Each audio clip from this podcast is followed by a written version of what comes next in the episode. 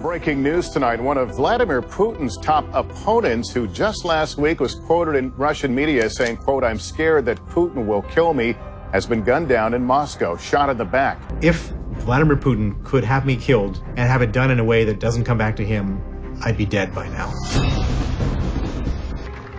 Everything was going great as an investor until October of 2003 when Putin arrested the richest man in Russia, put him on trial, and allowed the television cameras to film the richest man in Russia sitting in a cage. And one by one by one, the oligarchs went back to Russia.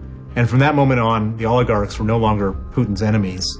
They were his business partners. So you have some oligarchs that have spent a lot of time in Siberia, others who have had to flee to the West, a couple who have been killed.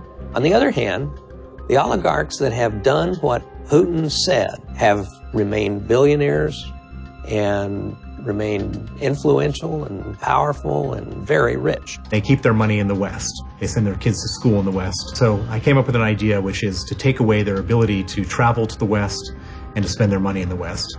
Hit the Achilles heel of the Putin regime.